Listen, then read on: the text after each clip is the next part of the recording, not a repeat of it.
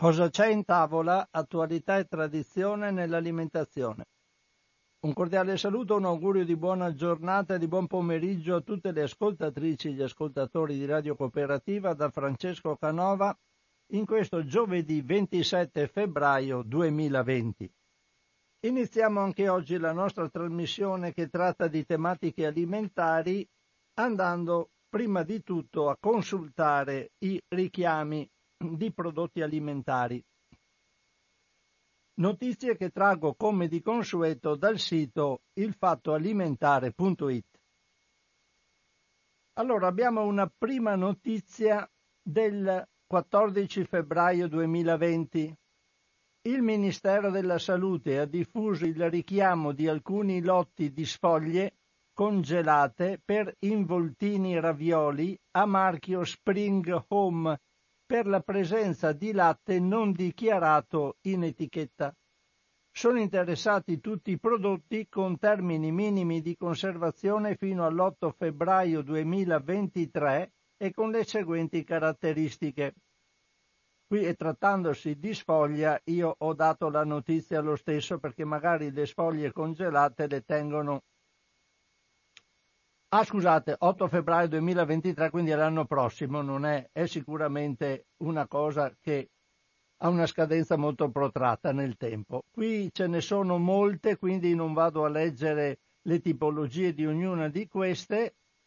E comunque ricordate che sono lotti di sfoglie congelate per involtini e ravioli a marchio Spring Home ritirate. Abbiamo poi una notizia del 18 febbraio 2020. Il Ministero della Salute ha pubblicato il richiamo di diversi lotti di Coca-Cola Original Taste e Zero Zuccheri per la possibile presenza di frammenti di vetro nelle bottiglie. I prodotti interessati sono venduti in confezioni da 6 bottigliette di vetro da 20 ml con eh, scusa, 20 centilitri con i seguenti numeri di lotto e termini minimi di conservazione. Anche qui ce ne sono molte, non posso leggerlo. Comunque ricordate lotti di Coca-Cola Original Taste e zero zuccheri venduti in confezioni da 6 bottigliette da 200 cc, bottigliette in vetro ritirati perché c'è la possibilità che ci siano dei frammenti di vetro all'interno delle bottiglie. Andiamo poi sempre restando nel 18 febbraio è richiamata una crema al cacao Cascina Fontana Cervo il Ministero della Salute ha diffuso l'avviso di richiamo di un lotto di crema al cacao a, Marco, a marchio Cascina Fontana Cervo, in seguito alla rilevazione di un frammento di vetro all'interno di un vasetto appartenente a questo lotto. Il prodotto interessato, quindi questa crema al cacao a marchio Cascina Fontana Cervo, è venduta in barattoli da 125 grammi con il numero di lotto 28 Feb, quindi 28 febbraio, scadenza 28 febbraio 2020, quindi domani. Poi c'è una notizia che riguarda dei bastoncini di crusca. Andiamo a vedere subito anche questa. Conad richiama dei bastoncini con crusca di frumento Piacersi. Il Ministero della Salute ha pubblicato l'avviso di richiamo di un lotto di bastoncini con crusca di frumento a marchio Conad Piacersi per la presenza della micotossina deossinivalenolo oltre i limiti di legge. Il prodotto coinvolto venduto in confezioni da 375 grammi con termine minimo di conservazione 4 maggio 2021 e numero di lotto S come Savona 0405 2021, quindi coincide con la data del termine minimo di conservazione. Abbiamo un altro richiamo che è del 20 febbraio. Allora, Coop richiama gelato alla mandorla fior fiore. Coop ha richiamato tre lotti di gelato alla mandorla d'Avola a marchio fior fiore per la possibile presenza di tracce di soia non dichiarate in etichetta. Prodotto coinvolto e venduto in vaschette da 300 grammi. Qui, anche qui ci sono numeri di lotto diversi e termini, minimo, termini minimi di conservazione diversi e quindi non li leggo. Comunque ricordatevi che è gelato alla mandorla d'avola a marchio Fior Fiore Cop in vaschette da 300 grammi. Naturalmente il problema è per gli allergici o gli intolleranti alla soia, per gli altri no. Poi c'è poi un avviso di sicurezza che una, non è un avviso di richiamo, ma è un avviso di sicurezza che vado a leggervi, ve lo leggo comunque anche questo, ed è una notizia recentissima, proprio di due giorni fa, 25 febbraio 2020. Il Ministero della Salute ha pubblicato un avviso di sicurezza per un set pranzo per bambini, quindi sono dei piatti, delle stoviglie per bambini, set pranzo per bambini in mais e bambù, con elefantino, chiamato Nubi Lunch Set. È stato richiamato per la migrazione di formaldeide e melammina nel cibo il prodotto interessato è composto da due piatti, un bicchiere, una forchetta e un cucchiaio. Il set pranzo per bambini al centro dell'allerta proviene dalla Cina ed è stato segnalato dalla Francia attraverso il sistema RAF, RASF che indica anche l'Italia tra i vari paesi in cui il set è stato distribuito. A scopo precauzionale il Ministero della Salute invita i consumatori a non utilizzare questo set di stoviglie. Allora ricordo ancora una volta è un set pranzo per bambini in mais e bambù con elefantino, ha disegnato un elefantino chiamato Nubi Lunch Set, richiamato per migrazione di formaldeide e melammina nel cibo. Qui finiscono i richiami e gli avvisi di sicurezza per oggi. Andiamo adesso a leggere alcune notizie. Intanto vi leggo subito una notizia dell'11 febbraio 2020 che dà notizie di un'indagine che ha preso in considerazione la popolazione italiana. L'articolo è a firma di Simone Finotello ed è titolato Italiani, obesi, vegetariani, appassionati di cibo a domicilio e terrorizzati dal glutine. I dati del nuovo rapporto Eurispes. Fino a qualche anno fa, in una serata tra amici, quando arrivava l'ora di cena, c'era sempre qualcuno che diceva pizza, si prendeva il menù cartaceo della propria pizzeria di fiducia e si chiamava per ordinare. Oggi sono cambiate parecchie cose. Grazie alle app si possono trovare decine e decine di ristoranti di qualsiasi tipo e, il menu si scorre direttamente dallo smartphone. A causa dei ritmi frenetici della giornata e della poca voglia di stare ai fornelli, il take away, quindi il, il, cibo, il cibo portato da un corriere, è diventato una quotidianità, specialmente tra i più giovani. Le tendenze sul cibo pronto e da asporto le ha indagate Eurispes che ha pubblicato il rapporto Italia 2020. Qui c'è anche la possibilità evidentemente di scaricarlo, ma noi andiamo a vedere il sunto delle notizie così come riportato dal Fatto Alimentare. Il ritratto della situazione economica, politica e socioculturale del nostro Paese. Tra conferme, novità e sorprese spiccano anche indagini riguardo l'obesità infantile, i consumatori vegetariani e vegani, le diete senza lattosio e senza glutine e l'utilizzo di alimenti alla cannabis. Secondo questa ricerca l'Italia conquista il record negativo per l'obesità infantile maschile, 21%, al secondo posto dopo Cipro, e al quarto per quello femminile 14%, nonostante i miglioramenti compiuti negli ultimi dieci anni. Ricordate bene questo dato perché abbiamo i bambini e le bambine eh, praticamente ai primi posti per obesità in Europa. In una stima media ne deriva che i bambini in sovrappeso sono il 21,3%, mentre il 9,3% risulta obeso. Per di più i bambini sovrappeso già all'asilo hanno un rischio quattro volte maggiore di essere obesi nel corso dell'adolescenza.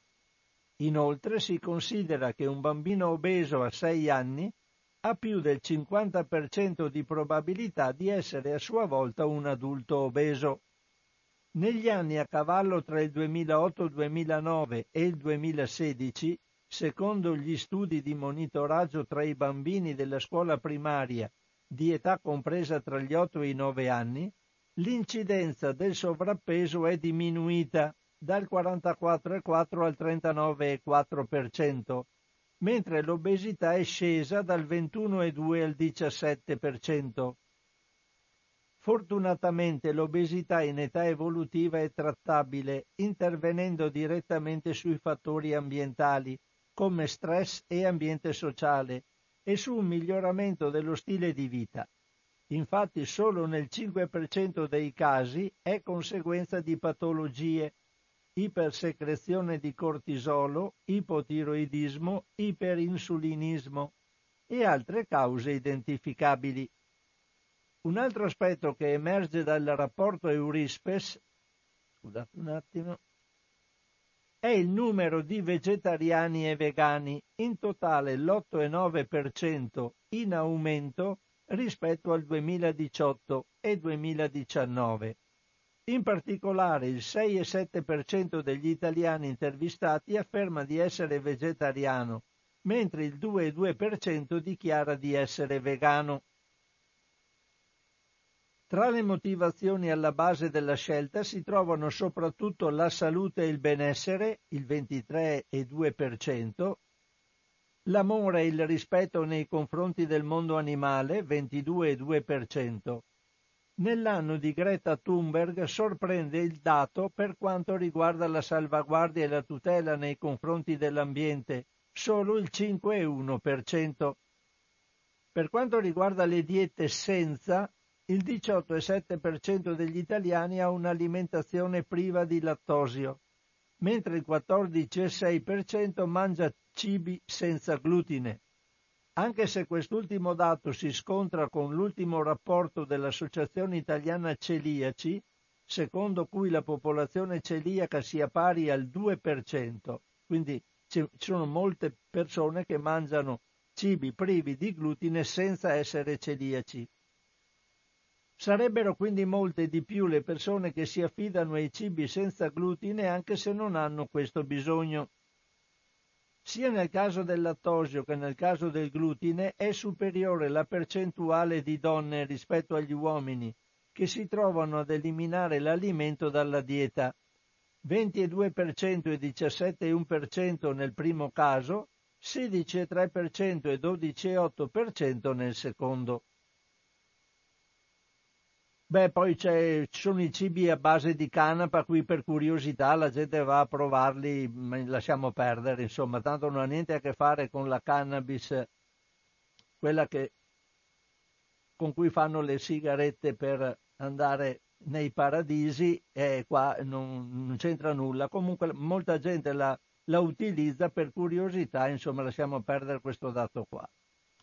Per quanto riguarda le tendenze sul cibo pronto e il food delivery, cioè il, la, il farsi portare il, il, il cibo a casa, l'istituto di ricerca afferma che il 73% degli italiani ha l'abitudine di prendere cibi già cucinati destinati all'asporto, cioè anche direttamente da chi li produce, mentre il 54% compra cibo a domicilio.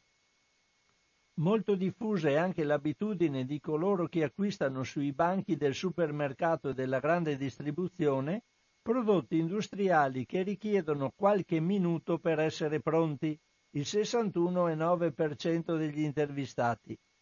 In tutte e tre queste modalità i più grandi consumatori sono i più giovani, fascia di età dai 18 ai 24 anni. La cucina casalinga sta per sparire. Queste sono le parole dell'architetto e designer francese Philippe Stark. Ma se questo si avvererà lo sapremo solo leggendo tra qualche anno il rapporto Italia 2030, stando comodamente a casa a guardare Masterchef e aspettando che la nostra cena suoni al citofono. Ma io ho le mie perplessità, comunque me le tengo sul fatto che le cene insomma, arriveranno tutte via corriere. Vi leggo un'altra cosa, vediamo un po'. Resto nel, questo, nell'ambito di queste notizie per leggervi una notizia del 18 febbraio 2020. Allora, vado a chiudere quella che ho appena letto e vado a leggervi questa del 18 febbraio 2020. È a firma della redazione del Fatto Alimentare il brodo di gallina, storie e origini di una tradizione che sta scomparendo. L'articolo è stato preso da georgofili.info e qui questi ci spiegano il perché.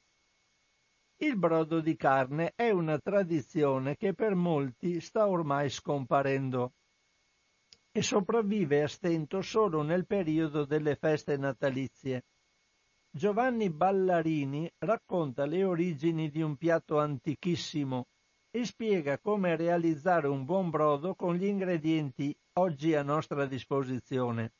Ecco l'articolo pubblicato in origine da georgofili.info, anche questo è un sito, sito internet abbastanza interessante.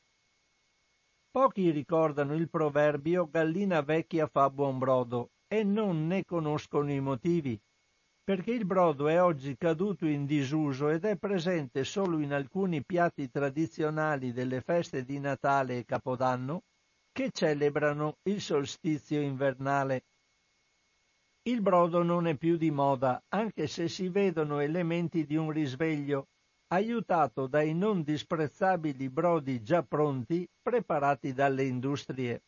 Li troviamo infatti i, in cartoni, no? come il vino.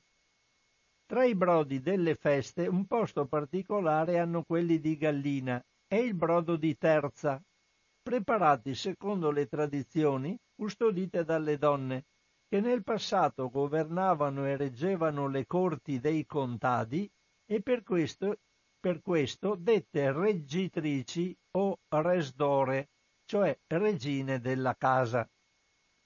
Quando Carlo Magno, il più grande proprietario terriero dell'Europa del suo tempo, manda i suoi compagni o comites a governare le contee al fine di sfruttare al meglio le risorse agricole e pastorali, tra il 770 e l'800, emana l'ordinanza detta capitulare de villis bel curtis imperii e accanto al palazzo con la sua corte e nel contado nascono le basse corti con i loro animali.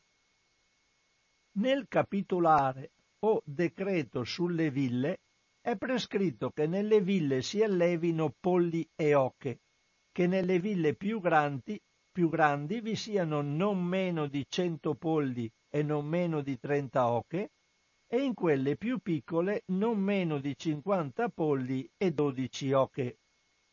Fino alla prima metà del secolo scorso polli e galline, anatre e oche, galline faraone e conigli erano gli animali detti di bassa corte e dominio incontrastato della resdora, che li curava soprattutto durante la primavera e l'estate. Passato l'autunno, all'inizio dell'inverno i campi erano vuoti, il cibo iniziava a scarseggiare e bisognava sfoltire il pollaio.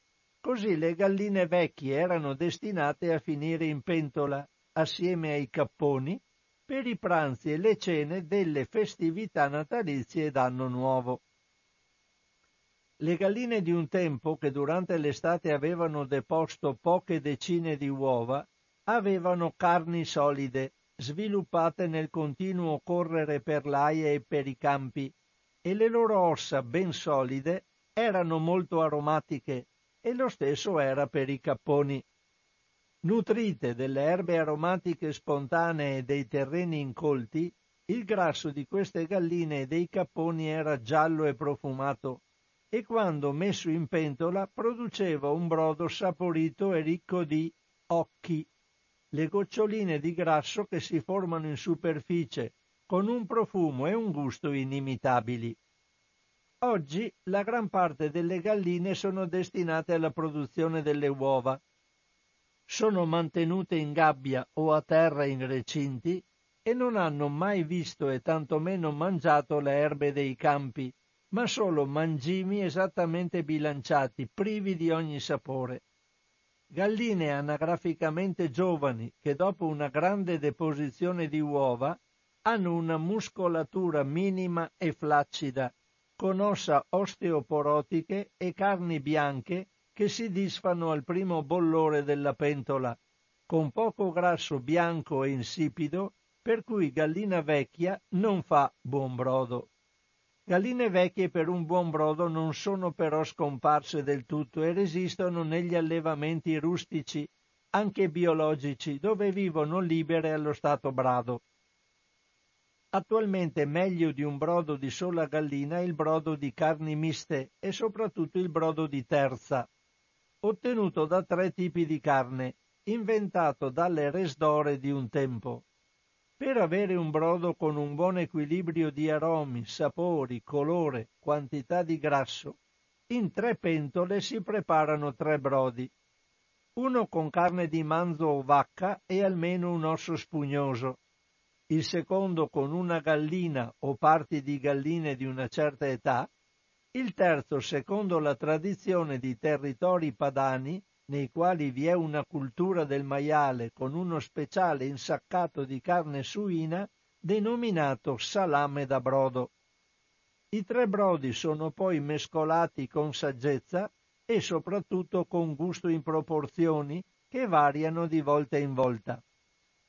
In linea di massima vale la regola di cinque parti di brodo bovino, quattro parti di brodo di gallina, una parte di brodo di suino. Se la regola dei tre brodi è abbastanza facile, non altrettanto è come condurre la cottura e anche qui vale il detto che non è possibile avere la botte piena e la moglie ubriaca.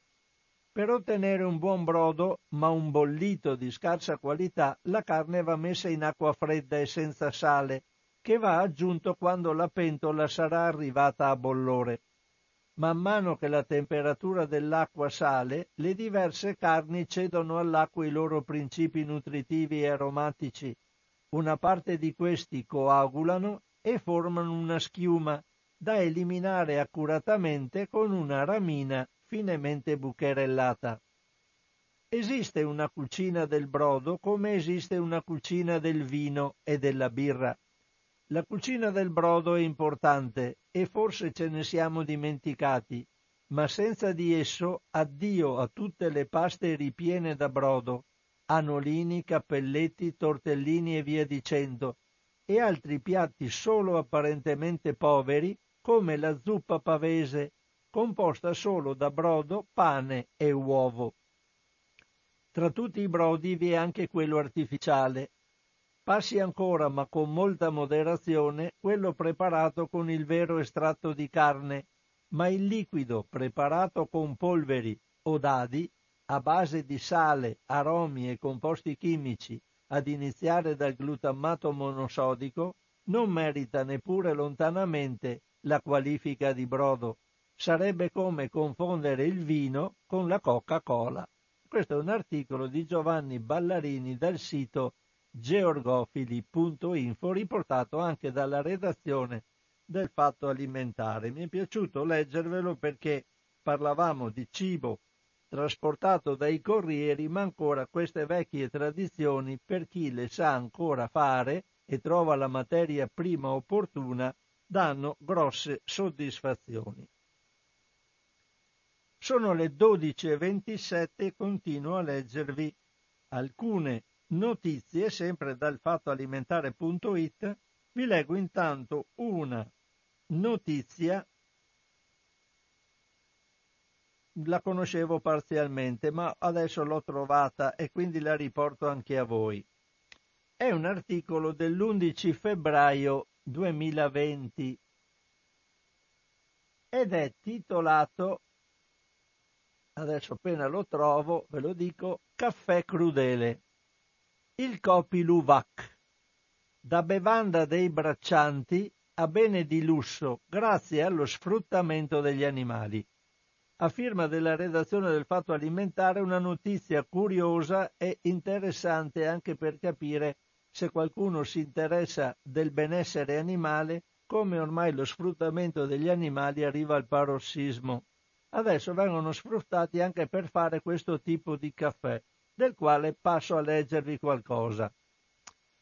Digitando su Amazon Copy Luwak compare una selezione di buste di caffè il cui prezzo medio si aggira intorno ai 500 euro al chilo, un costo che gli conferisce, conferisce il primato di tazzina più cara al mondo, 500 euro per chilo di caffè. In indonesiano kopi significa caffè, mentre luwak significa zibetto. E come suggerisce il suo stesso nome è prodotto dalle bacche di caffè mangiate, parzialmente digerite e defecate dalla civetta delle palme altrimenti chiamata zibetto o musang, un piccolo mammifero onnivoro della famiglia dei viverridi diffuso nell'Asia sudorientale, una specie di... sì sì, è un furetto, una bella coda. I suoi enzimi digestivi, intaccando la parte esterna della bacca del caffè, modificano la struttura di quelle proteine che determinano l'acidità del caffè. In questo modo il gusto amaro diminuisce a favore di un sapore più morbido e di un retrogusto di cioccolato e caramello. Notiamo anche il percorso, cioè le mangia, le digerisce, le espelle con la cacca e dopo vengono riprese queste bacche. Il consumo dei chicchi defecati risale al XIX secolo quando l'Indonesia era una colonia olandese, i braccianti delle piantagioni di caffè avevano il divieto di assumere la bevanda, quindi di bere il caffè normale, e per ovviare a tale imposizione pensarono di recuperare quelli che credevano essere degli scarti. Se il successivo utilizzo da parte dei colonizzatori non modificò le condizioni di produzione che continuarono a prevedere la raccolta degli escrementi degli animali in stato selvatico, l'aumento della popolarità dell'Indonesia come meta turistica e l'importazione in Inghilterra del Kopi Luwak da parte di un commerciante di nome Tony Wild, avvenuta nel 1991, determinarono una massiccia crescita della domanda del prodotto. La richiesta sempre maggiore di questa specialità e l'evidente limite di produzione hanno portato alla nascita di allevamenti intensivi in batteria di zibetti alimentati a forza. Tenuti in condizioni simili a quelle dei polli o delle oche per il foie gras, in Indonesia, Filippine, Timor-Est, Cambogia e Vietnam, questi zibetti vengono rinchiusi in piccole gabbie, dove, dove sono ingozzati di bacche di caffè.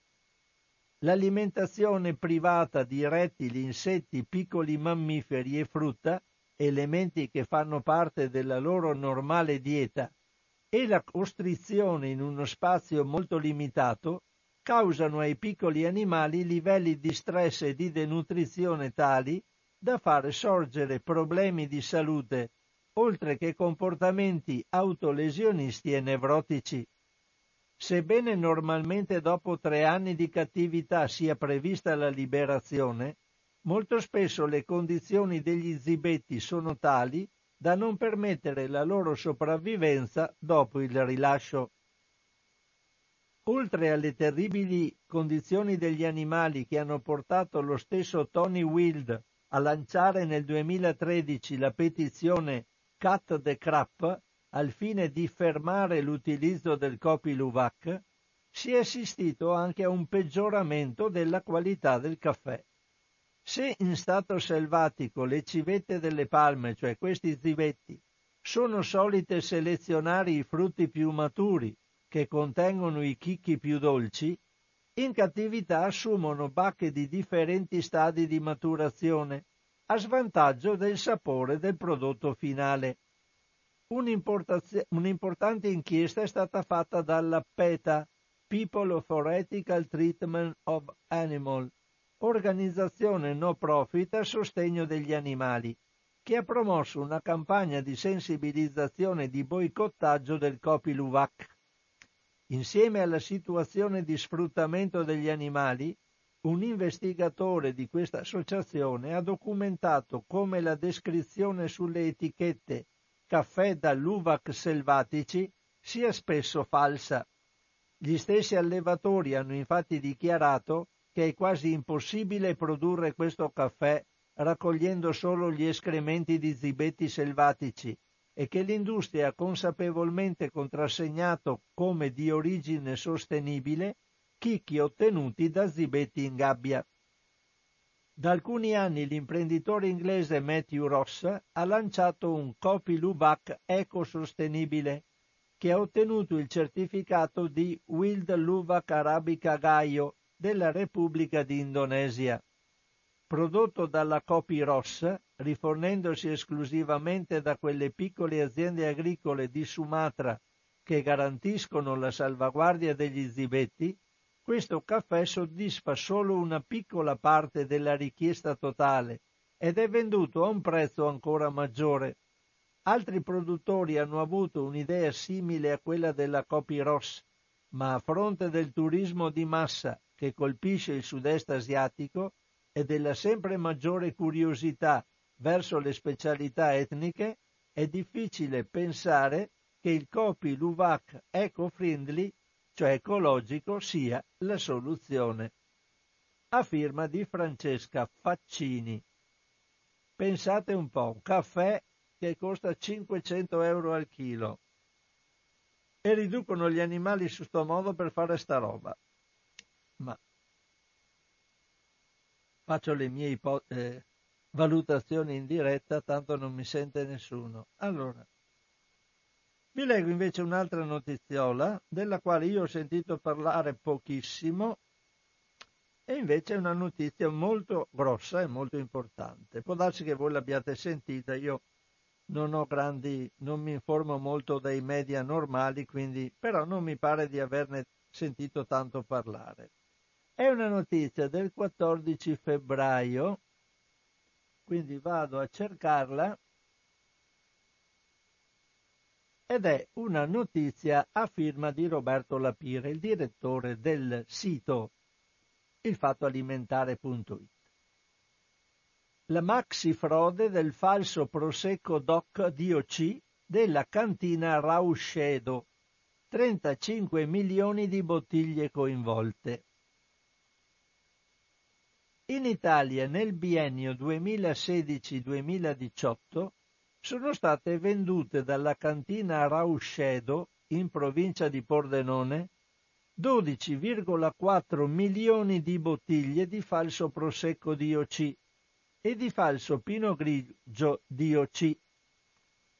2000, nel 2018 i magistrati hanno sequestrato alla stessa cooperativa 170.000 ettolitri di falso vino DOC, pari a 22,4 milioni di bottiglie, pronto ad essere imbottigliato e commercializzato.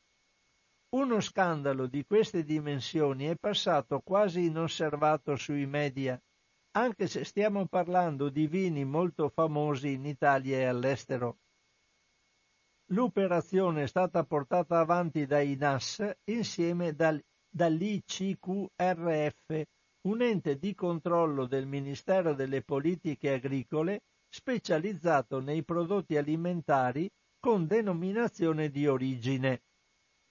Lo scandalo presenta diversi aspetti comuni con la vicenda dei falsi prosciutti di Parma e San Daniele, più noto come prosciuttopoli, anche di questo abbiamo tanto sentito parlare, eh, abbiamo, ne abbiamo parlato molto noi in questa trasmissione, ma non mi pare che ci siano molte notizie. Vabbè. Trattandosi di prodotti tutelati da un disciplinare di produzione che non è stato rispettato per guadagnare di più. In entrambi i casi la truffa non comporta pericoli per la salute, ma riguarda invece la scarsa qualità del prodotto che è stato venduto a caro prezzo. Se nel caso di Prosciuttopoli gli allevamenti e le imprese sotto inchiesta erano decine e i prosciutti coinvolti oltre 2 milioni, per il falso vino DOC l'azienda vinicola è una sola, Cantina Rauscedo, ma se si considerano le bottiglie vendute e quelle che stavano per essere imbottigliate, si arriva a 35 milioni, mentre le persone che hanno ricevuto avvisi dalla magistratura sono state 427. Nonostante ciò lo scandalo non ha avuto grossi riscontri sui giornali e sui siti, a parte qualche articolo pubblicato localmente da Il Messaggero del Veneto, il Gazzettino e alcune tv regionali. In entrambi gli scandali rileviamo il silenzio di Coldiretti, l'associazione italiana di categoria più importante nell'ambito agricolo, che pur avendo un numero elevato di soci coinvolti nelle vicende giudiziarie non ha commentato. Lo scandalo del Proseco inizia nell'estate del 2018, precisa Fabio Gentilini, capitano dei NAS Carabinieri di Udine, quando nel corso di verifiche rileviamo anomalie nei registri di alcune aziende sull'origine delle partite di uva e sull'impiego dei bolli per le etichette. A questo punto cominciano le indagini attraverso migliaia di intercettazioni di conversazioni telefoniche e ambientali. 650 sono state trascritte. I sospetti si rilevano fondati e la storia si conclude con il rinvio a giudizio per frode commerciale aggravata del Consiglio di amministrazione della cooperativa Cantina Rauscedo e di oltre 400 soci e fornitori. Le indagini sono state co- coordinate da Raffaele Tito della Procura della Repubblica di Pordenone. In un comunicato il procuratore spiega che la cantina di Rauscedo per diversi anni ha prodotto e commercializzato vini DOC e IGT che non potevano fregiarsi di queste denominazioni, essendo ottenuti in violazione ai disciplinari di produzione. Gli amministratori della cooperativa della cantina, insieme ad alcuni dipendenti e in accordo con la maggior parte dei soci e dei fornitori, hanno portato avanti reiterate frodi commerciali ai danni dei consumatori.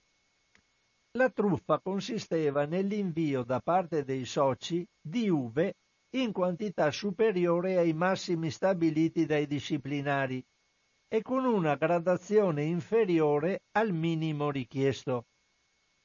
Con queste uve Cantina Rauscedo e l'associata Codroipo ottenevano mosti e vini venduti indebitamente come DOC e IGT, mentre avrebbero dovuto essere etichettati come vini generici. Il problema ha riguardato il prosecco DOC marcato, marchiato Rauscedo e altri vini della cantina come DOC delle Venezie, DOC Friuli, DOC Friuli Grave, IGT Tre Venezie e IGT Venezia Giulia. I disciplinari dei vini DOC prevedono una resa massima che per il prosecco è di 18 tonnellate di uva per ettaro, mentre per la denominazione Venezia Giulia arriva a 19. Facendo come esempio un calcolo in percentuale, possiamo ipotizzare che se da un ettaro di vigneto si ricavano 100 quintali di uva, equivalenti a 70 ettolitri di vino, alla fine si ottengono 9.300 bottiglie da 0,75 litri. Il disciplinare però prevede la possibilità di superare i limiti del 20%. Questo vuol dire che se l'annata è buona o se ci sono stati errori di potatura, si può arrivare a 120 quintali di uva per ettaro, ma solo 100 verranno utilizzati per la denominazione DOC. La rimanente quota di 20 quintali deve essere venduta come vino da tavola, a un prezzo ridicolo che non copre i costi di produzione. Se la resa è superiore a 120 quintali per ettaro, allora tutta la partita viene declassata a vino da tavola. Per questo motivo le aziende corrette cercano di non superare la resa massima per ettaro, potando adeguatamente le viti ed evitando di trovarsi con quantità di uva oltre i livelli consentiti. Chi lascia crescere a dismisura la pianta lo fa per ottenere più delle consentite 9300 bottiglie di vino DOC, cercando un guadagno illecito. Per capire meglio basta dire che secondo il comunicato della Procura, all'ingrosso la differenza di pre- prezzo tra Prosecco DOC e vino generico può arrivare a 6 euro a bottiglia. La cantina Rauscedo ha avuto il ruolo di mediatore fra i produttori che non avevano raggiunto i massimali e quelli con partite eccedenti, bilanciando i conti. Il vino di qualità veniva così mescolato a quello di minor pregio che non risponde alle regole del disciplinare. La cantina Rauscedo per gestire il business ha messo a punto una contabilità parallela illegale. Il sistema garantiva un guadagno a tutti, perché chi ha prodotto meno e cede le sue quote vuole una ricompensa in denaro o un tornaconto. In questo modo però tutti i soggetti diventano complici della truffa. I numeri sono elevati. Tra il 2016 e il 2018 sono state vendute oltre 12 milioni di bottiglie di finto prosecco e altri vini, nel 2018 le cose non sono andate così bene perché i NAS hanno bloccato 17 milioni di litri di vino destinati a diventare 22,6 milioni di bottiglie di vino di OC. Il lotto è stato sequestrato e poi restituito alla cantina per essere venduto come vino generico. Le frodi nel biennio 2016-2017 hanno fruttato 1,7 milioni di euro, mentre nel 2018 il guadagno non c'è stato per via del sequestro preventivo. Alla fine delle indagini il consiglio di amministrazione della cooperativa, composto da 12 membri e 10 dipendenti, hanno formulato richiesta di patteggiamento per i reati di frode in commercio aggravata. Sono stati inoltre identificati tra i soci della cooperativa e fornitori non associati 336 titolari di imprese agricole individuali e i legali responsabili di 91 società. Per questo gruppo la Procura di Pordenone ha avanzato la richiesta di emissione di decreti penali di condanna. Le ipotesi di reati sono frode in commercio aggravata, e tentata frode in commercio e per gli illeciti amministrativi legati alla responsabilità oggettiva degli enti, ex decreto legge 231 del 2001. Per 400 persone circa è previsto il pagamento di sanzioni variabili da 2 a 6 mila euro. Alla fine i numeri dello scandalo sono pesanti 12,4 milioni di bottiglie di falso vino DOC vendute, 22,6 milioni bloccate, oltre 400 indagati e quasi 3 milioni di euro tra sanzioni e denaro restituito.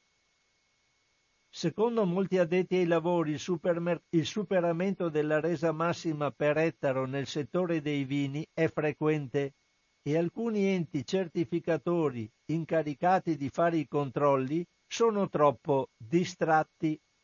Il problema esiste, precisa Albino Armani, presidente del consorzio Pino Grigio delle Venezie, uno dei 20 consorzi di Pino Grigio presenti nel Triveneto, e si può intervenire modificando le regole dei disciplinari DOC che lasciano ancora troppo spazio ai singoli La quantità massima per ettaro va ridotta, il 20% di oscillazione è troppo elevato.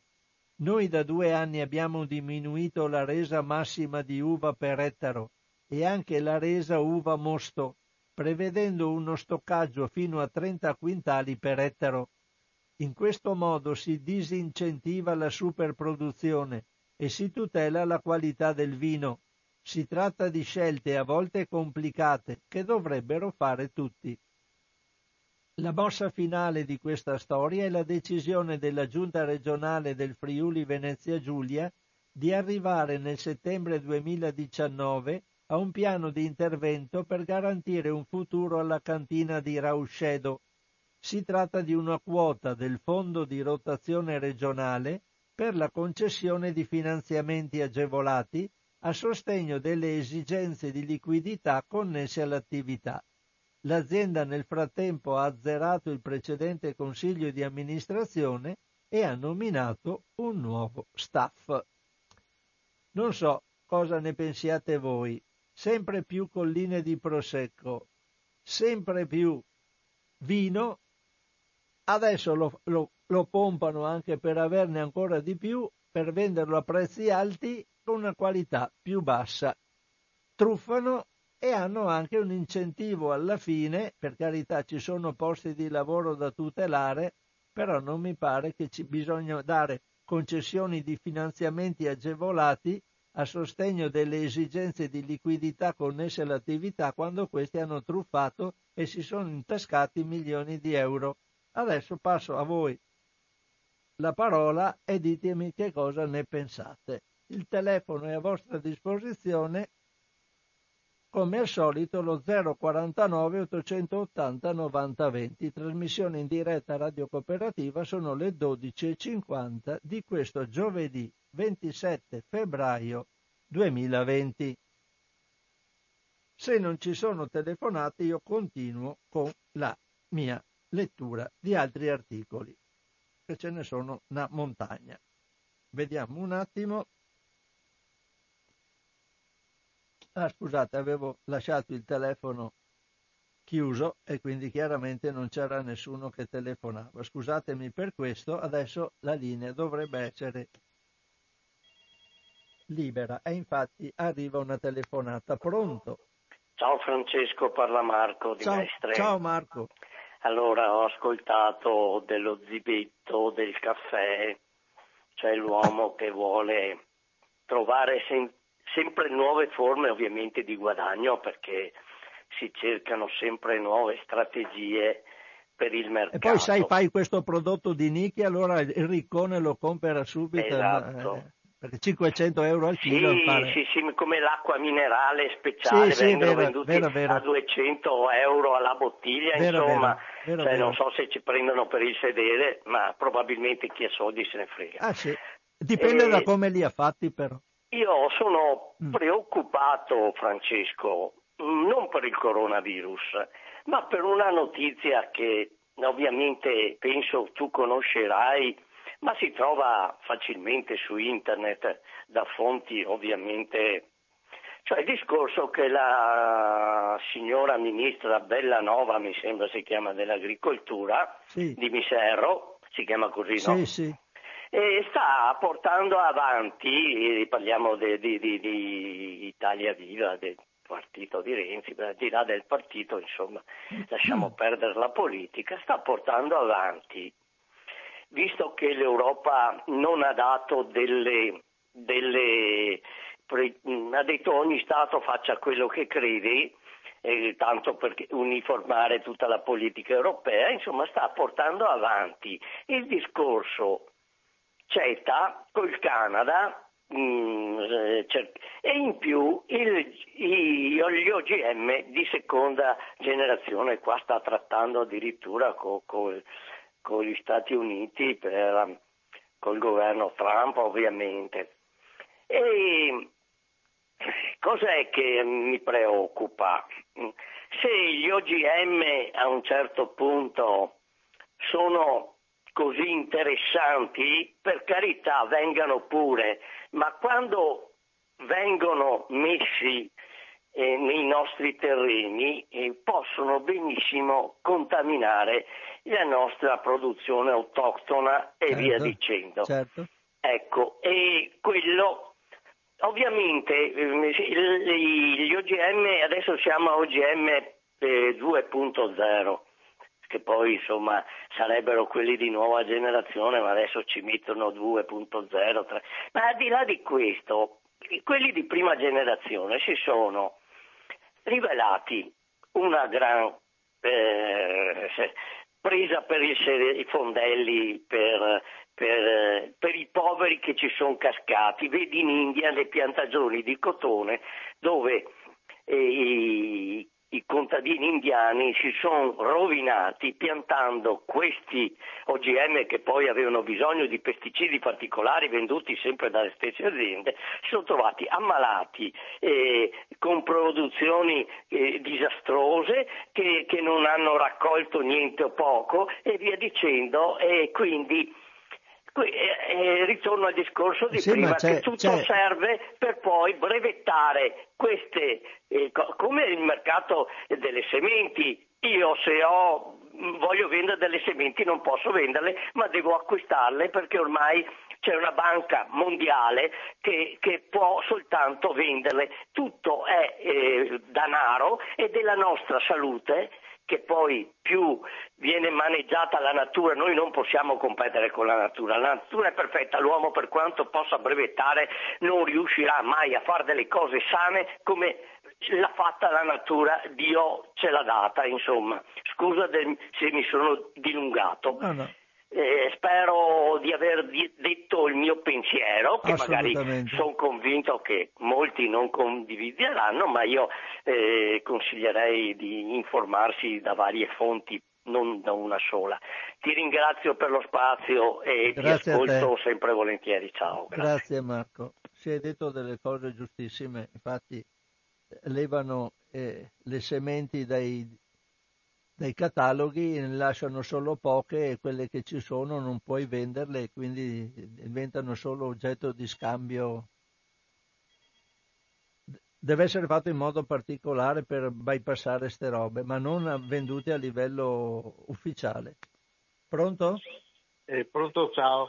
Senti, mi sono Enrichi, eh, parlo, cioè, parlo in veneziano perché siccome qui che parlo in italiano è tacciai da essere di Mone, allora parlo in veneziano. Perché? Eh beh, perché così gira. No, no, va bene, dai, dai, non voglio... Eh, parlo in veneziano perché, anzi, mi... Io sarei, sarei molto contento che in, in, in, radio si parlasse in italiano.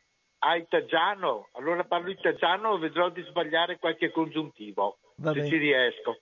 Allora, senti, no, perché c'è un pazzo dai, dai, che continua no, no, a imperversare, a dire che uno che parla bene ma dice cazzate.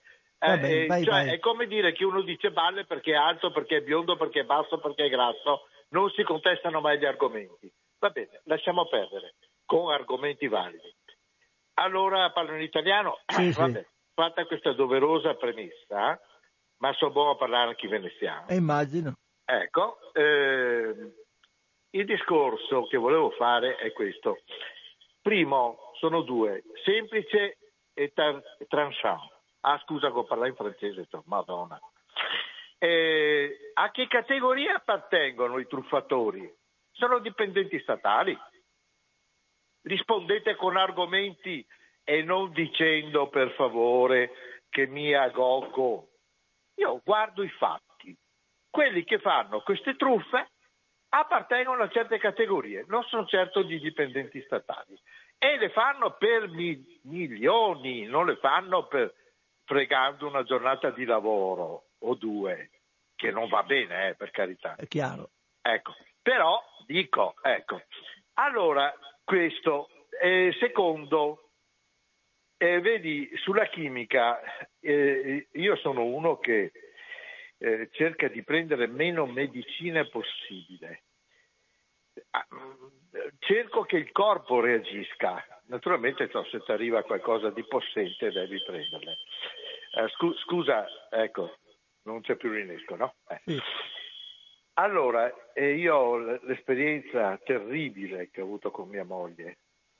Mia moglie eh, è andata in menopausa piuttosto presto per l'età, ma non per gli anni in cui è stata fertile, perché ha avuto uno sviluppo molto precoce.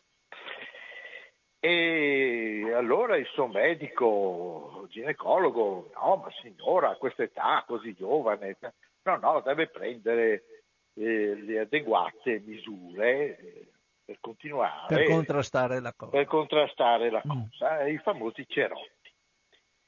Bene, e lei l'ha preso per un po' di anni, poi dice, beh, adesso può smettere perché è arrivata l'età giusta, eccetera. Boom. Dopo un po' di anni carcinoma al seno.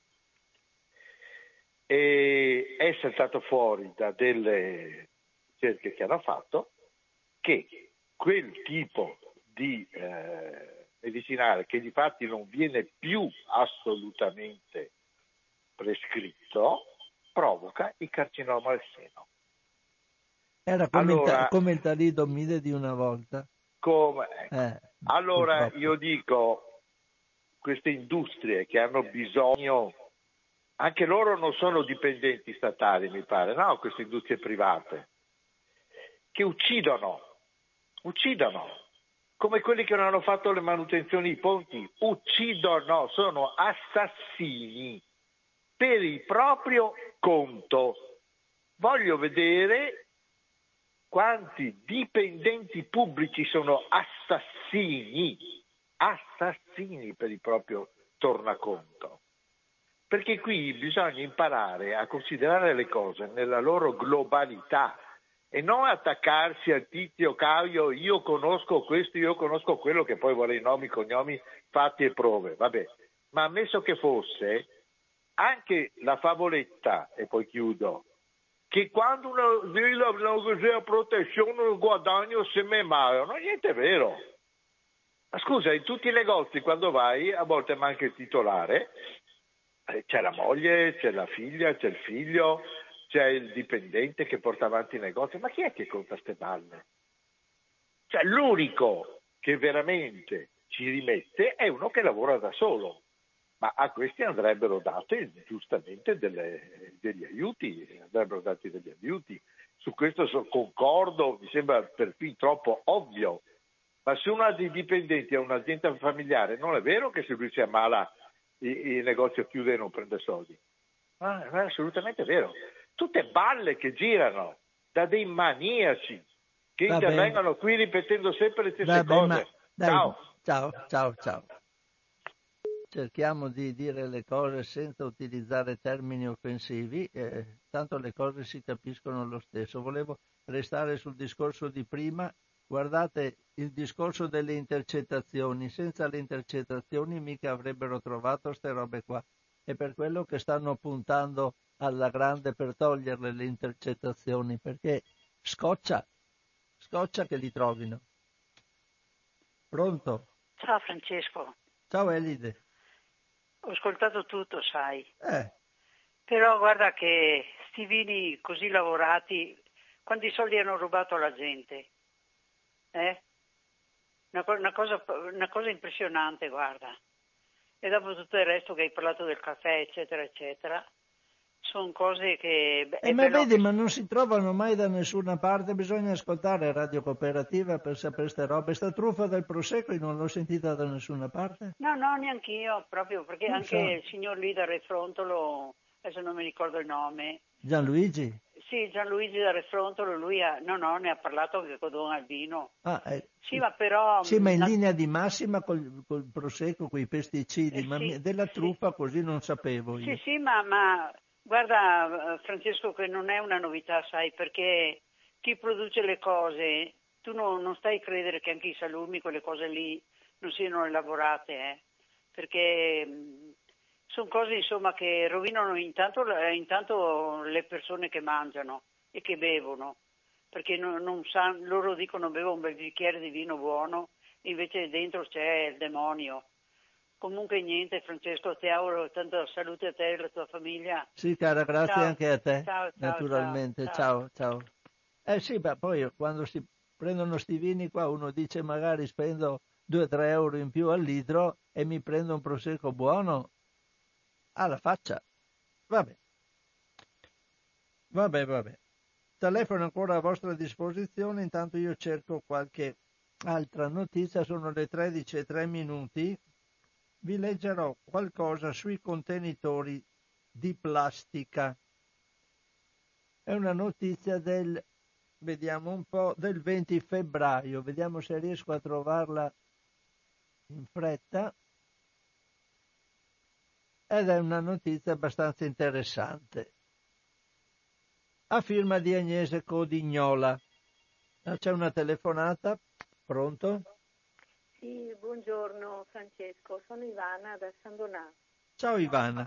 Eh, riflettevo sul fatto che parlano de, de, di quello che perdono i commercianti per questo coronavirus, ma vorrei che di fianco ogni giorno dicessero che cosa va perso con l'evasione fiscale, invece non ne parlano mai. Tutto qua. Eh, ma ci sono le notizie, eh? basta guardare quello che dice la Guardia di Finanza e tutti gli altri.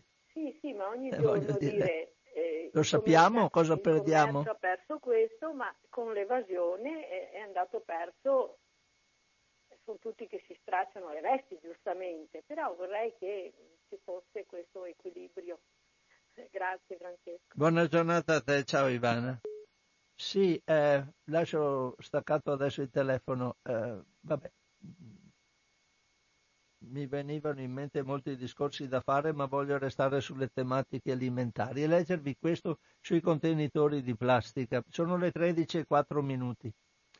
Allora, come dicevo, notizia a firma di Agnese Codignola. Plastica, i contenitori alimentari sono sicuri? un articolo del Guardian riassume tutte le principali problematiche. Meno del 10% della plastica prodotta finora è stata riciclata. Ah, ricordiamo che adesso un mucchio di plastica illegalmente viene mandata dall'Italia in, in Malesia, mi pare, eh, perché la, dicendo che è plastica riciclabile e invece no, c'era un bel articolo su internazionale, lo leggerò boh, forse martedì se faccio la lettura dei giornali. Meno del 10% della plastica prodotta finora è stata riciclata. La filiera impiega centinaia di composti diversi che con i prodotti della degradazione diventano migliaia, i cui effetti sul corpo umano sono in gran parte sconosciuti e quando ci sono i dati si tratta quasi sempre di informazioni poco rassicuranti. Incomincia così un lungo articolo pubblicato dal Guardian dedicato ai rapporti tra plastica e alimenti, che fa il punto sulle attuali conoscenze e sottolinea quanto ci sia ancora da capire su questi materiali così ubiquitari. Iniziando dalle questioni più note si possono considerare i contenitori per alimenti e quindi per esempio gli ftalati. Anche se sono stati banditi da alcuni materiali come quelli per le stoviglie dei bambini, perché responsabili di effetti dannosi sul sistema endocrino e riproduttivo, in realtà sono talmente diffusi da essere presenti virtualmente nel corpo di tutti i cittadini americani, secondo il CDC di Atlanta. Un'altra categoria sotto accusa è quella del bisfenolo A, il BPA, e dei suoi derivati, che come gli ftalati sono interferenti endocrini e sono stati associati a disturbi nello sviluppo del feto, soprattutto a carico del sistema nervoso. Anche il BPA è stato escluso da alcuni prodotti e molti materiali sono ormai etichettati come senza BPA. Ma questo significa nella maggior parte dei casi che il BPA è stato rimpiazzato dai suoi sostituti BPS e BPF, che stando a quanto riportato in numerosi studi provocano gli stessi danni. Su tutti il Guardian ne cita alcuni, come quelli dell'Università del Texas e della Washington State University. Le ricerche hanno mostrato come anche un quantitativo pari a una dose per trilione abbia già conseguenze misurabili.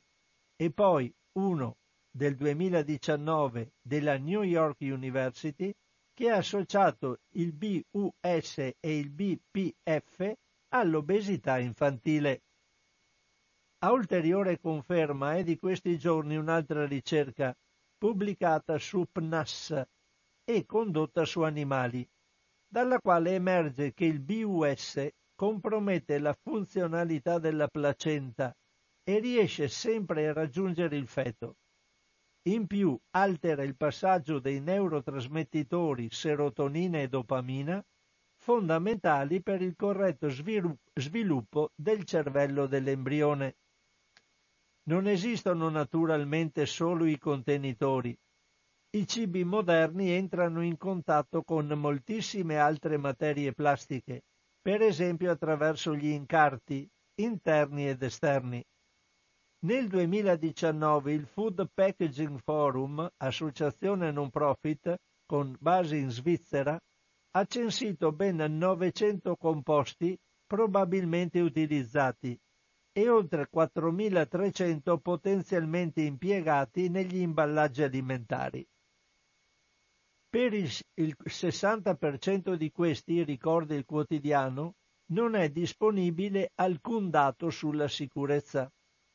Nel 1988 in realtà sono state introdotte delle sigle per identificare sette tra le plastiche più diffuse e di sicuro quelle più comuni tra i contenitori alimentari sono il polipropilene e il polietilene, ma si tratta evidentemente della punta dell'iceberg. I dubbi principali riguardano la stabilità dei materiali, in teoria garantita, ma nella realtà soggetta ad attacchi continui da parte di agenti fisici e chimici, per esempio del calore, di lavastoviglie e forni a microonde o da alcuni alimenti grassi che attraggono le molecole della plastica. Per non parlare delle eventuali impurità e dei radicali liberi, specie chimiche altamente reattive, che si formano durante la produzione dei polimeri e che possono rendere il prodotto finale qualcosa di diverso da ciò che si pensa di ottenere. Nel 2019 ricercatori tedeschi e norvegesi hanno testato in vitro l'effetto di campioni estratti da flaconi di shampoo, vasetti dello yogurt e altri contenitori di uso comune. Sono stati trovati composti tossici sulle cellule, molti dei quali non identificati. I produttori hanno naturalmente contestato lo studio, rivendicando la sicurezza dei polimeri e i controlli cui sono soggetti, ma restano comunque ampie zone d'ombra, a partire dai regolamenti dell'FDA americana. L'ente governativo, per quanto attiene la sicurezza, si basa sulle informazioni fornite dalle aziende e solo grazie a queste ammette o meno una plastica nella specifica classe di materiali che possono stare a contatto con il cibo. L'agenzia lascia poi anche alle industrie la possibilità di dire se un prodotto può, per esempio, essere usato nel forno a microonde o nella lavastoviglie e non richiede aggiornamenti dei test, neanche su nuovi impieghi, per polimeri che a volte sono stati studiati negli anni 60 e poi mai più verificati. In definitiva, quindi, il consiglio è quello di sostituire tutte le volte che si può la plastica con i metalli appositi o con il vetro, di non esporre le plastiche a fonti di calore o ad agenti chimici, di tenere sempre conto della data di scadenza nel caso di bottiglie destinate a durare come quelle per fare l'acqua gasata in casa e di non conservare olio e cibi grassi nella plastica. Eh, interessava leggervi questo articolo perché mi pare che sia importante. Altra cosa eh, che vi leggo che è legata a questa è un'altra notizia riguarda la Francia, ma sia mai che capiti anche da noi, stiamoci attenti, Comunque è una notizia del 21 febbraio, quindi dovrei riuscire a trovarla abbastanza in fretta, perché è vicina all'altra. è a firma di Luca Foltran, questo articoletto. Stoviglie in plastica monouso vendute come riutilizzabili da lavare in lavastoviglie. Il trucco delle aziende per aggirare lo stop all'usa e getta in Francia. Sapete che la plastica monouso è in via di estinzione, però ce l'hanno e quindi adesso basta cambiare la dicitura, renderla riutilizzabile. Vi leggo questo articolo per capire in che mani siamo. Allora, nonostante il divieto di vendita in vigore dal 1 gennaio 2020, i francesi trovano ancora sugli scaffali dei supermercati stoviglie in plastica del tutto simili alle monouso. Il trucco adottato è più semplice del previsto, ma soprattutto è efficace. Per continuare a vendere piatti e bicchieri di plastica usa e getta, alcune aziende hanno apposto sui propri prodotti la dicitura riutilizzabile. Sono queste le conclusioni di uno studio condotto da Zero Waste France per monitorare un fenomeno che riguarderebbe anche grandi catene di distribuzione.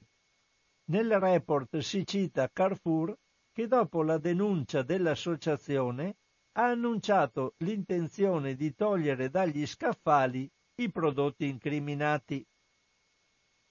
La Francia, paese oltranzista su molti temi caldi legati all'ambito alimentare, uno su tutti il divieto di utilizzare il bisfenolo A in materiali a contatto ed imballaggi, ha deciso di anticipare i tempi su misure che il resto d'Europa vedrà solo tra un anno, bandendo alcuni articoli a monouso ma il banco di prova francese per valutare come i consumatori europei ma anche le aziende si muoveranno una volta scomparse dagli scaffali le note stoviglie monouso in plastica sembra mettere in evidenza alcuni buchi normativi. Tutto parte da un'indagine condotta dall'associazione francese Zero Waste France, nata nel 1997 che, insospettita dalla massiccia presenza di piatti e bicchieri in plastica tra le offerte dei supermercati, ha deciso di vederci chiaro. Addentrandosi nelle corsie dedicate ai prodotti usa e getta, ha notato stoviglie leggere, economiche, del tutto simili alle non più commercializzabili monouso, etichettate tuttavia come riutilizzabili.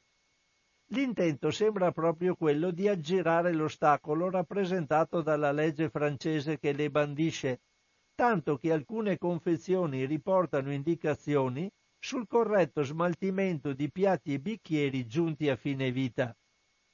Per giustificarne la possibilità di riuso, le aziende coinvolte sembrano fare appello ad una guida del Ministero dell'Ambiente francese redatta nel 2017 in cui si cerca di delineare il concetto di articolo riutilizzabile.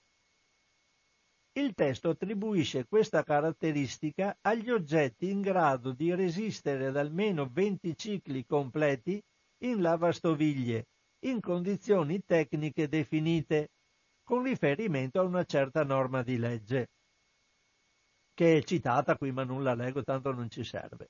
Va evidenziato però che il documento del Ministero a differenza di leggi e decreti attuativi, non ha alcun valore legale, trattandosi di una linea guida. In pratica è un consiglio. Nonostante ciò, alcune aziende hanno deciso di dare al documento un valore ben più ampio, ritenendolo sufficiente per superare il divieto. Zero Waste France ha deciso di valutare quanto le stoviglie rispondono ai criteri di resistenza pubblicizzati. Le sorprese non sono mancate.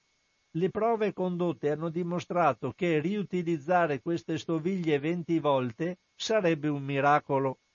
Già dopo il primo lavaggio i piatti sottoposti a testa sono risultati lievemente deformati. Dopo meno di 10 utilizzi la maggior parte dei piatti si è lacerato ed, è, ed ha assorbito colore o tracce dei grassi del cibo. Secondo l'associazione queste pratiche mostrano grande cinismo e irresponsabilità da parte delle aziende.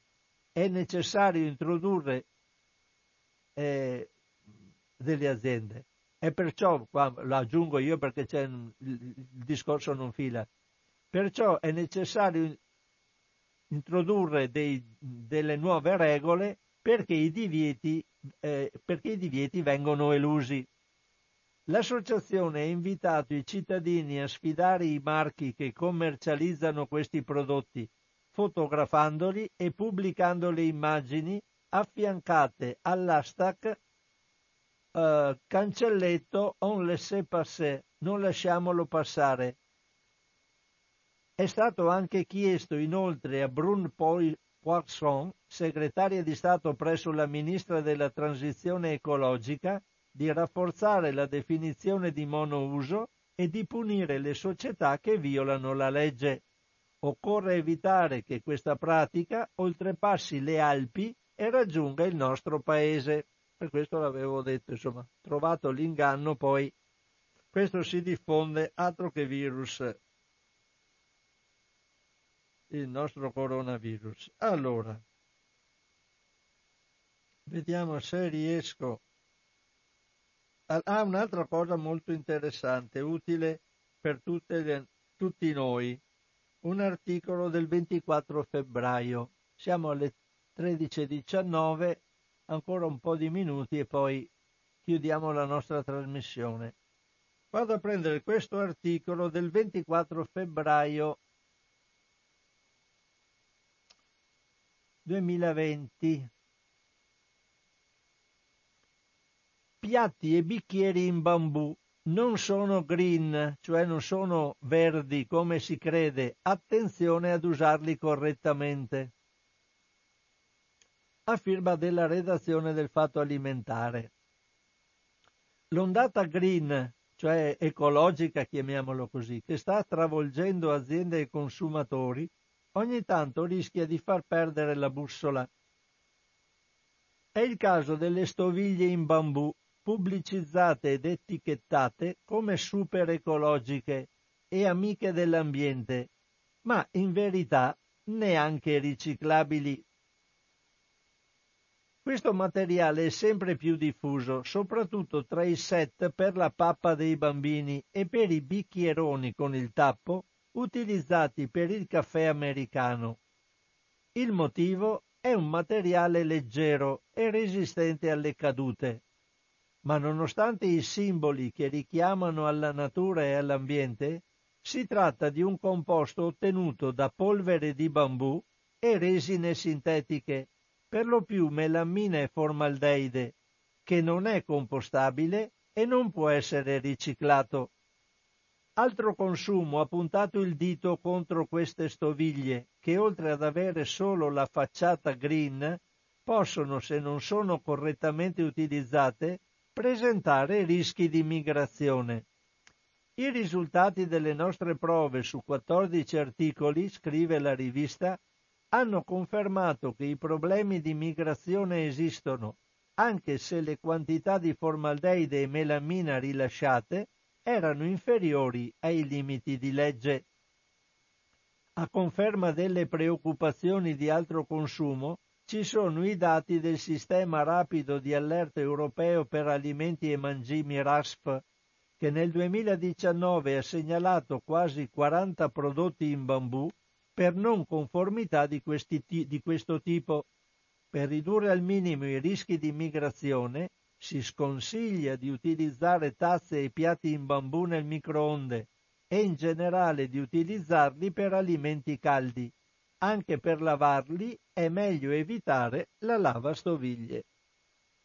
E questa era l'ultima notizia che io oggi vi do. Finisco un po' prima perché ho un impegno e quindi non posso restare in radio poi più di tanto. Devo chiudere la trasmissione assolutamente entro la mezza. Quindi vi saluto tutti quanti, vi ringrazio per l'ascolto e, e alla prossima. Ci sentiamo tra una quindicina di giorni, spero sempre con cosa c'è in tavola, sempre in diretta e così ho il piacere delle vostre telefonate. Vedete che se non riesco a farlo in diretta, in qualche modo cerco di fare delle registrazioni, ma non è mai la stessa cosa. Quindi ricordo come di consueto che siete all'ascolto di Radio Cooperativa, che da questa radio si danno parecchie, mi pare, informazioni che possano essere utili, ma che questa radio è sempre, come di consueto affermo, in ristrettezze economiche. Eh, sapete che il nostro volontariato non è sufficiente per mantenere in piedi questa radio e c'è assoluta necessità che chi ci vuol bene e ci apprezza dia dei contributi perché la radio possa continuare a sopravvivere. È utile partecipare ai pranzi, eh, sapete che ce n'è un altro adesso il 22 di marzo a Musano, mi pare, e abbiamo la, la, la nostra Francesca che organizza assieme ad altri, ma però eh, ci sono anche altri metodi per dare contributi a Radio Cooperativa. Intanto un piacere che ci fate e espandete ai vostri conoscenti il fatto che Radio, eh, Radio Cooperativa esiste. Fate che ci ascoltino, magari se abbiamo più ascoltatori riusciamo ad avere anche più contributi. E poi basta andare sul sito di Radio Cooperativa www.radiocooperativa.org dove di alcune trasmissioni si possono scaricare e risentire le varie puntate come quella di Cosa c'è in tavola nel settore dei pod, podcast nell'archivio e poi andare sul, sulla parte del sito dove c'è il settore contribuzione per la radio, il quale dà informazioni sul conto corrente postale da utilizzarsi naturalmente negli uffici postali oppure il bonifico bancario se qualcuno vuole fare un bonifico oppure dare una, uh, un contributo direttamente da computer col sistema PayPal. Un cordiale saluto a tutti, una risentirci alla prossima da Francesco Canova.